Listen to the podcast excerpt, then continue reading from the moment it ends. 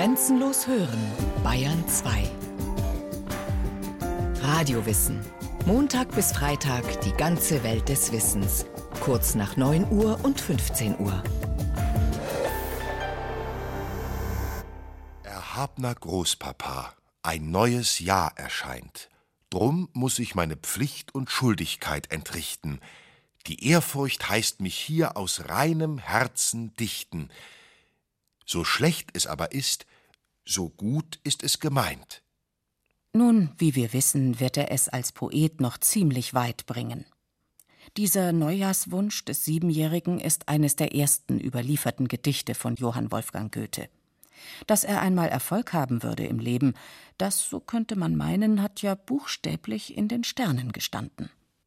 Am 28. August 1749, mittags mit dem Glockenschlag zwölf, kam ich in Frankfurt am Main auf die Welt. Die Konstellation war glücklich. Die Sonne stand im Zeichen der Jungfrau und kulminierte für den Tag. Jupiter und Venus blickten sie freundlich an, Merkur nicht widerwärtig. Saturn und Mars verhielten sich gleichgültig.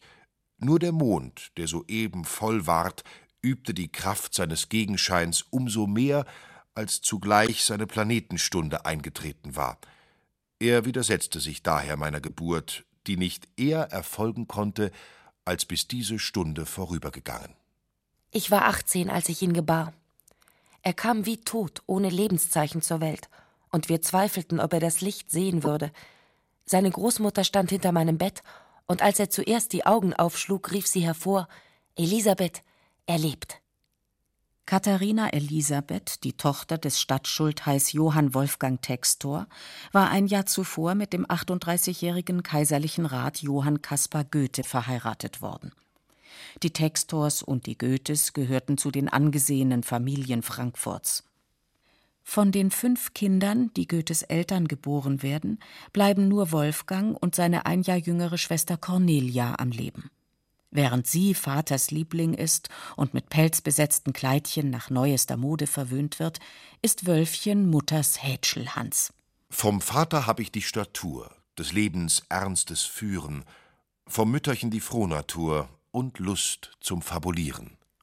Als die Geschwister Goethe 1763 den siebenjährigen Wolfgang Amadeus Mozart zusammen mit seiner Schwester Klavier spielen hören, sind sie begeistert. Ja, Cornelia hofft insgeheim, auch eines Tages mit dem Bruder gemeinsam die Welt zu erobern. Doch daraus wird nichts. Er wird bald eigene Wege gehen. Zunächst einmal in die arkadische Gesellschaft seiner Heimatstadt.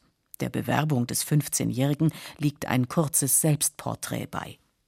Einer meiner Hauptmängel ist, dass ich etwas heftig bin. Sie kennen ja die cholerischen Temperamente.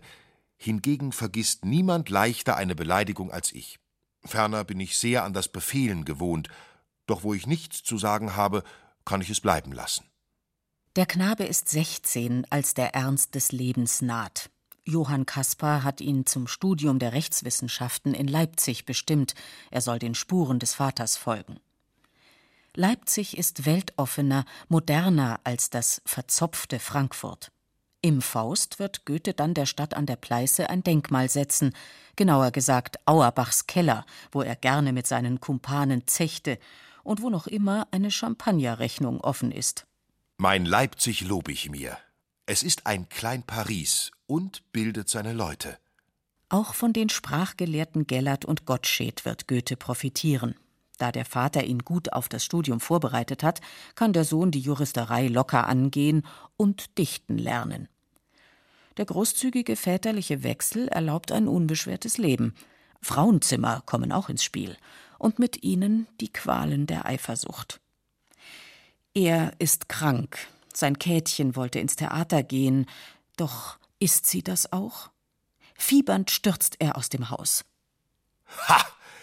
In der Komödie, obwohl sie weiß, dass ihr Geliebter krank ist. Gott! Er sieht sie mit einem anderen. Ich dachte in dem Augenblick zu sterben. Ich glaubte, ich tränke Gift von ihrer Hand. Ha! Alles Vergnügen liegt in uns. Wir sind unsere eigenen Teufel. Wir vertreiben uns aus unserem Paradies. Doch Kätchen ist unschuldig.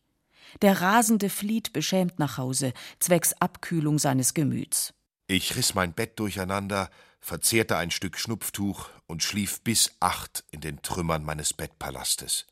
Käthchen, Annette, Konstanze. Von den Abenteuern seines Sohnes Wolfgang wird der kaiserliche Rat in Frankfurt freilich nichts ahnen. Denn die vertraulichen Briefe Goethes gehen direkt an die Schwester Cornelia. Vor ihr kann er sich so zeigen, wie er gerne wäre. Flotter Draufgänger, Mann von Welt und vor allem gnadenloser Verführer. Als Goethe nach dreijährigem Studienaufenthalt Leipzig verlässt, hat er viel gelernt. Verse schmieden, malen, Kupferstechen. Für den Juristenberuf taugt das alles nicht. Der Vater ist zutiefst enttäuscht. Doch er muss seinen Ärger beherrschen. Der Sohn ist sterbenskrank zurückgekommen. Die Ärzte sind ratlos. Monatelang sind Mutter und Schwester damit beschäftigt, ihn gesund zu pflegen. Auch das pietistische Fräulein von Klettenberg fühlt sich berufen, ihn zu heilen. Meine Unruhe, meine Ungeduld, mein Streben, mein Suchen, Forschen, Sinnen und Schwanken legte sie auf ihre Weise aus und verhehlte mir ihre Überzeugung nicht, sondern versicherte mir, das alles komme daher, weil ich keinen versöhnten Gott habe. Die pietistischen Sitzungen mit der schönen Seele Susanna von Klettenberg bleiben ein Zwischenspiel. Er wird seinen Gott finden in der Natur. Die große Leipziger Krise ist überstanden. Goethe fühlt sich wie neu geboren, als er im Frühjahr 1770 in Straßburg beginnt, sein abgebrochenes Studium zu vollenden. Die wichtigste Begegnung dort hat er aber nicht mit den Professoren der juristischen Fakultät, sondern mit dem Theologen, Philosophen, Sprachforscher und Schriftsteller Johann Gottfried Herder. Goethe ist wirklich ein guter Mensch, nur viel zu leicht und spatzenmäßig, worüber er meine ewigen Vorwürfe gehabt hat. Die Leichtigkeit des Seins ist Herders Sache nicht. Sein Leben lang wird er an Krankheiten, Geldnot und an sich selber leiden. Doch Goethe hat Herder viel zu verdanken. Ohne dessen Einfluss wären vielleicht Gedichte wie das Mailied, das Veilchen oder Heidenröslein gar nicht entstanden.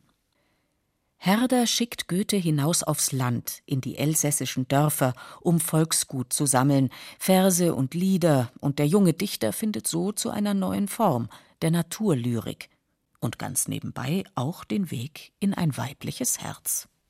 Ich sah dich, und die milde Freude floß aus dem süßen Blick auf mich. Ganz war mein Herz an deiner Seite und jeder Atemzug für dich. Ein rosenfarbnes Frühlingswetter lag auf dem lieblichen Gesicht und Zärtlichkeit für mich, ihr Götter.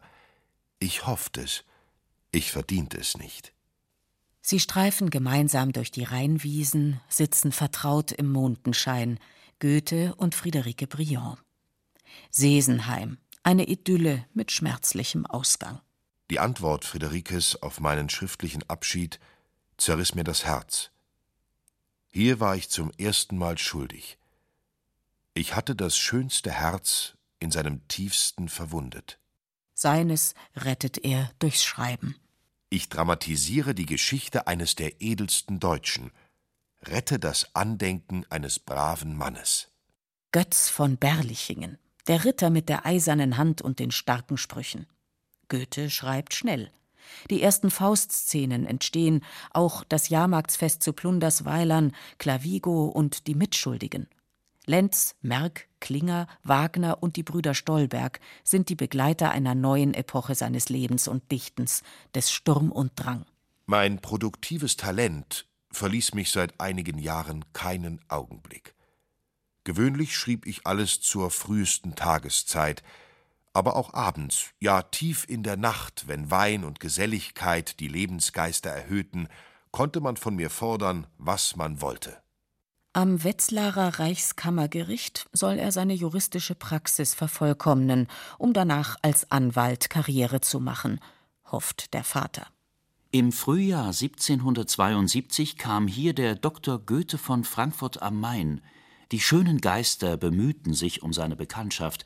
Er hasset die Juristerei und bedarf ihrer auch nicht, da sein Vater außerordentlich reich, er aber der einzige Sohn ist. Mein erstes Urteil von ihm war, dass er kein unbeträchtlicher Mensch sei. Der Dr. Goethe wird dem Herrn Legationsrat Johann Christian Kästner um ein Haar die Verlobte ausspannen. Doch der nimmt's gelassen und wird auch mit dem zweifelhaften Ruhm fertig, Lottchens Albert in Werthers Leiden zu sein. Doch anders als im Buch setzt Goethe der Romanze ein Ende und nicht gleich seinem Leben. Von der Lotte wegzugehen. Ich begreif's noch nicht, wie's möglich war. Der 25-jährige Goethe bringt den Roman, der ihn berühmt machen wird, in wenigen Wochen zu Papier. In halb Europa bricht das Werther-Fieber aus. Selbst ein vermeintlich hartgesottener wie Napoleon gesteht, dass er den Werther bis an die ägyptischen Pyramiden mitgeschleppt und wohl an die siebenmal gelesen habe. Jeder Jüngling sehnt sich so zu lieben, jedes Mädchen so geliebt zu sein. Ach, der heiligste von unseren Trieben, Warum quillt aus ihm die grimme Pein? Wohl dem, der sich sein Leid von der Seele schreiben und für sein Doppelwesen Worte finden kann. Die Begegnung mit Lilli Schönemann macht Goethe wieder deutlich, was es heißt, zwei Seelen in einer Brust zu haben. So führt sein Bedürfnis nach Nähe zwar zur Verlobung mit der schönen Frankfurter Bankierstochter, seine Angst vor Bindung allerdings bald wieder zur Trennung von ihr. Er wird sich fangen und wissen, was er will. Nach Weimar. Der junge Herzog Karl August von Sachsen-Weimar-Eisenach hat ihn eingeladen. Kind, Kind, nicht weiter! Wie von unsichtbaren Geistern gepeitscht, gehen die Sonnenpferde der Zeit mit unseres Schicksals leichtem Wagen durch, und uns bleibt nichts, als mutig gefasst, die Zügel festzuhalten und bald rechts, bald links, vom Steine hier, vom Sturze da, die Räder wegzulenken Wohin es geht, wer weiß. Am 7. November 1775 kommt Goethe in Weimar an. Es soll ein kurzer Aufenthalt werden, doch der junge Fürst hat ebenso wie seine Mutter ein erstaunliches Talent, kreative Menschen an den Hof zu holen und zu halten. Johann Gottfried Herder, der Maler Georg Melchior Kraus, die Sturm- und Drangfreunde, die schöne Aktrice Corona Schröter und auch Schiller werden folgen. Favorit aber bleibt Goethe. Mit dem jungen Landesherrn verbindet ihn mehr als Sympathie. Er war 18 Jahre alt, als ich nach Weimar kam, aber schon damals zeigten seine Keime und Knospen, was einst der Baum sein würde. Er schloss sich bald aufs innigste an mich an und nahm an allem, was ich trieb, gründlichen Anteil. Dass ich fast zehn Jahre älter war als er, kam unserem Verhältnis zugute. Er saß ganze Abende bei mir in tiefen Gesprächen über Gegenstände der Kunst und Natur und was sonst allerlei Gutes vorkam. Wir saßen oft tief in die Nacht hinein, und es war nicht selten, dass wir nebeneinander auf meinem Sofa einschliefen. Goethe wird für den Fürsten Freund, wichtigster Berater und Minister in allen wichtigen Ressorts. Es gibt erhebliche Einwände, einen unerfahrenen Bürgerlichen mit so viel politischer Verantwortung zu betrauen doch Karl August versteht es, alle Zweifel zu zerstreuen. Einen Mann von Genie nicht an dem Ort gebrauchen, wo er seine außerordentlichen Talente gebrauchen kann, heißt denselben missbrauchen. Goethe hat hier einen großen Umsturz hervorgerufen. Wenn er daraus wieder Ordnung zu machen weiß, umso besser für sein Genie. Sicherlich, er hat gute Absichten. Warten wir das Ende ab. Den rechten Schliff, was Manieren und das Hofzeremoniell betrifft, erhält Goethe von der sieben Jahre älteren Charlotte von Stein. Sag, was will das Schicksal uns bereiten? Sag, wie band es uns so rein genau? Ach, du warst in abgelebten Zeiten meine Schwester oder meine Frau. Schön kann sie nie gewesen sein, aber ihr Gesicht hat einen sanften Ernst und eine ganz eigene Offenheit. Ein gesunder Verstand, Gefühl und Wahrheit liegen in ihrem Wesen. Diese Frau besitzt vielleicht über tausend Briefe von Goethe, und aus Italien hat er ihr noch jede Woche geschrieben. Man sagt, dass ihr Umgang ganz rein und untadelhaft sein soll. Diese Beschreibung liefert Friedrich Schiller, den es einerseits Goethes und andererseits einer Stellung wegen an den Weimarer Musenhof zieht. Regieren hat Goethe zu Beginn seiner Weimarer Zeit ins Tagebuch geschrieben. Inzwischen ist er geheimer Legationsrat und geadelt und macht im Herzogtum bald Regen und Sonnenschein. Doch auch die weniger ernsten Dinge werden nicht vernachlässigt und andernorts als Genietreiben getadelt. Halsbrecherische Hetzjagden über Stock und Stein, Redouten, Schlittenfahrten, Maskenbälle und Schabernack. Auch das Schlittschuhfahren bringt er der Hofgesellschaft bei. Dazwischen Schreibversuche, Gelegenheitsgedichte und Stücke für das Hoftheater. Goethe unternimmt ausgedehnte Reisen, um naturwissenschaftliche Studien zu betreiben, aber vor allem auch, um Land und Leute kennenzulernen. Er ist mit der Rekrutenaushebung ebenso beschäftigt wie mit Fragen des Straßenbaus und der Brandbekämpfung. Versucht, dem Herzog das rücksichtslose Jagen abzugewöhnen, weil es die Felder der Bauern verwüstet, und dessen Freude am Kriegsspiel einzudämmen. Das Land ist arm, Goethe regt an, den Bergbau und die bescheidenen Manufakturen zu beleben. Hier will das Drama gar nicht fort. Es ist verflucht. Der König von Tauris soll reden, als wenn kein Strumpfwirker in Apolda hungerte. Am 6. April 1779 wird trotz aller Ablenkungen die Iphigenie am Weimarer Hoftheater uraufgeführt. Das Land der Griechen mit der Seele suchend. Corona Schröter in der Titelrolle, der Dichter selbst spielt den Orest, der Herzog den Pylades. Goethe inszeniert auch leichtere Kost, Singspiele und Jahre später mit einem professionellen Ensemble die Opern Mozarts. Doch mit den Jahren packt ihn mehr und mehr die Ungeduld. Die politische Arbeit ist kräftezehrend. Die Reformen, die vor allem den kleinen Leuten zugutekommen sollen, sind nur mühsam oder gar nicht durchzusetzen. Eine Krise bahnt sich an. Wie viel wohler wäre mir's, wenn ich von dem Streit der politischen Elemente abgesondert, den Wissenschaften und Künsten, wozu ich geboren bin, meinen Geist zuwenden könnte. Das Studium der Natur, das Zeichnen auf den Reisen in die Stille des Thüringer Waldes und des Harzgebirges und der Rückzug ins beschauliche Gartenhaus an der Ilm entspannen und beleben ihn, zumindest vorübergehend. Und ich gehe meinen alten Gang, meine liebe Wiese lang, tauche mich in die Sonne früh, bad ab im Monde des Tages müh. Doch er braucht mehr, muss wissen, wie es weitergeht, ob er zum Dichter oder zum Maler geboren ist. Das lässt sich nur fern vom Alltagsgeschäft klären. Italien lockt ihn schon lange, das Land, wo die Zitronen blühen und wo die Kunst der Alten zu bestaunen ist. Der Herzog gewährt ihm unbefristeten, aber bezahlten Urlaub. Am 3. September 1786 kommt Goethe in Rom an.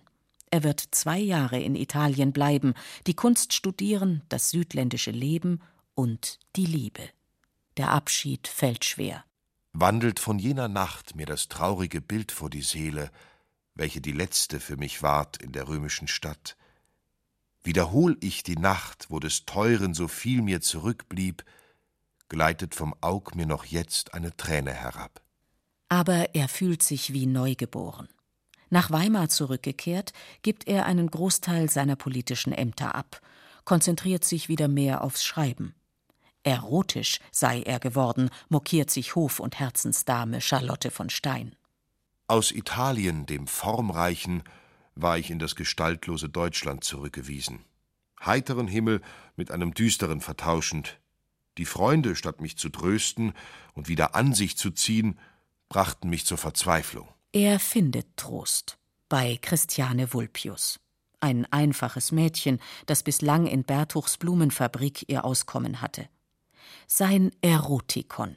Die Verse fließen, die römischen Elegien. Oftmals hab ich auch schon in ihren Armen gedichtet und des Hexameters Maß leise mit Fingern der Hand ihr auf den Rücken gezählt.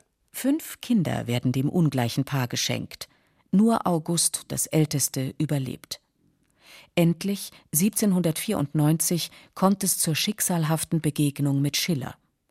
Sie geraten nach einer Zusammenkunft der naturforschenden Gesellschaft in Jena aneinander und endlich ins Gespräch. Wir sitzen von abends fünf bis nachts zwölf, auch eins zusammen und schwatzen. Begeistert sich Schiller. Und es kommt viel dabei heraus. Doch die Weltgeschichte macht auch vor Weimar nicht Halt. Nach dem Sieg in Jena und Auerstedt überrennen Napoleons Truppen das Land, plündern, brennen und morden auch in der Residenzstadt. Christiane rettet durch ihr beherztes Verhalten ihrem Geheimrat das Leben. Dieser Tage und Nächte ist ein alter Vorsatz bei mir zur Reife gekommen. Ich will meine kleine Freundin, die so viel an mir getan und auch diese Stunden der Prüfung mit mir durchlebte, völlig und bürgerlich anerkennen als die meine. Goethe ist längst in das prächtige Haus am Weimarer Frauenplan gezogen. Wenn er nicht zu schreiben hat oder mit naturwissenschaftlichen Experimenten beschäftigt ist, empfängt er Besucher und Bewunderer aus aller Welt. Auch der junge Heinrich Heine spricht vor. Er ist zu Fuß von Göttingen nach Weimar gepilgert. Womit beschäftigen Sie sich jetzt? Mit einem Faust. Haben Sie weiter keine Geschäfte in Weimar, Herr Heine? So rüde kann der Olympia sein und auch wieder so liebenswert. Den armen Eckermann umgarnt er so gekonnt, dass dem gar nichts anderes übrig bleibt, als sein künftiges Leben ganz dem großen Meister zu widmen. Während Eckermann sein Hannchen lange Jahre schlicht aus Geldmangel nicht heiraten kann, hält das Schicksal für Goethe auch im Alter noch einige Liebesabenteuer bereit. Sagt es niemand, nur den Weisen, weil die Menge gleich verhöhnet, das Lebendige will ich preisen, das nach Flammentod sich sehnet. Endgültig Abschied von der Liebe, aber nicht von der Dichtung, nimmt Goethe dann in den böhmischen Bädern bei Ulrike von Lewitzow.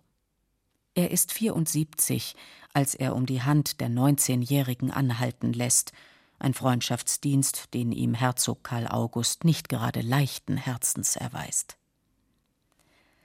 Der Antrag wird abgelehnt. Die Marienbader Elegie gibt Zeugnis vom Seelenzustand des Dichters. Und wenn der Mensch in seiner Qual verstummt, gab mir ein Gott zu sagen, was ich leide. Im Juli 1831 hat er sein Lebenswerk vollendet. Faust erster und zweiter Teil. Nach 60 Jahren. Das Hauptgeschäft zustande gebracht. Vermeldet das Tagebuch. Um den Feierlichkeiten anlässlich seines 82. Geburtstages zu entgehen, fährt Goethe im August 1831 in den Thüringer Wald nach Ilmenau und besteigt den Kickelhahn. Dort hat er rund 50 Jahre zuvor mit einem Bleistift an die Wand eines einsamen Bretterhäuschens einen Vers geschrieben. Er liest ihn wieder und wieder. Über allen Gipfeln ist Ruh in allen Wipfeln spürest du kaum einen Hauch. Die Vögelein schweigen im Walde, warte nur balde, ruhest du auch. Am 22. März 1832 ist Johann Wolfgang von Goethe in Weimar gestorben.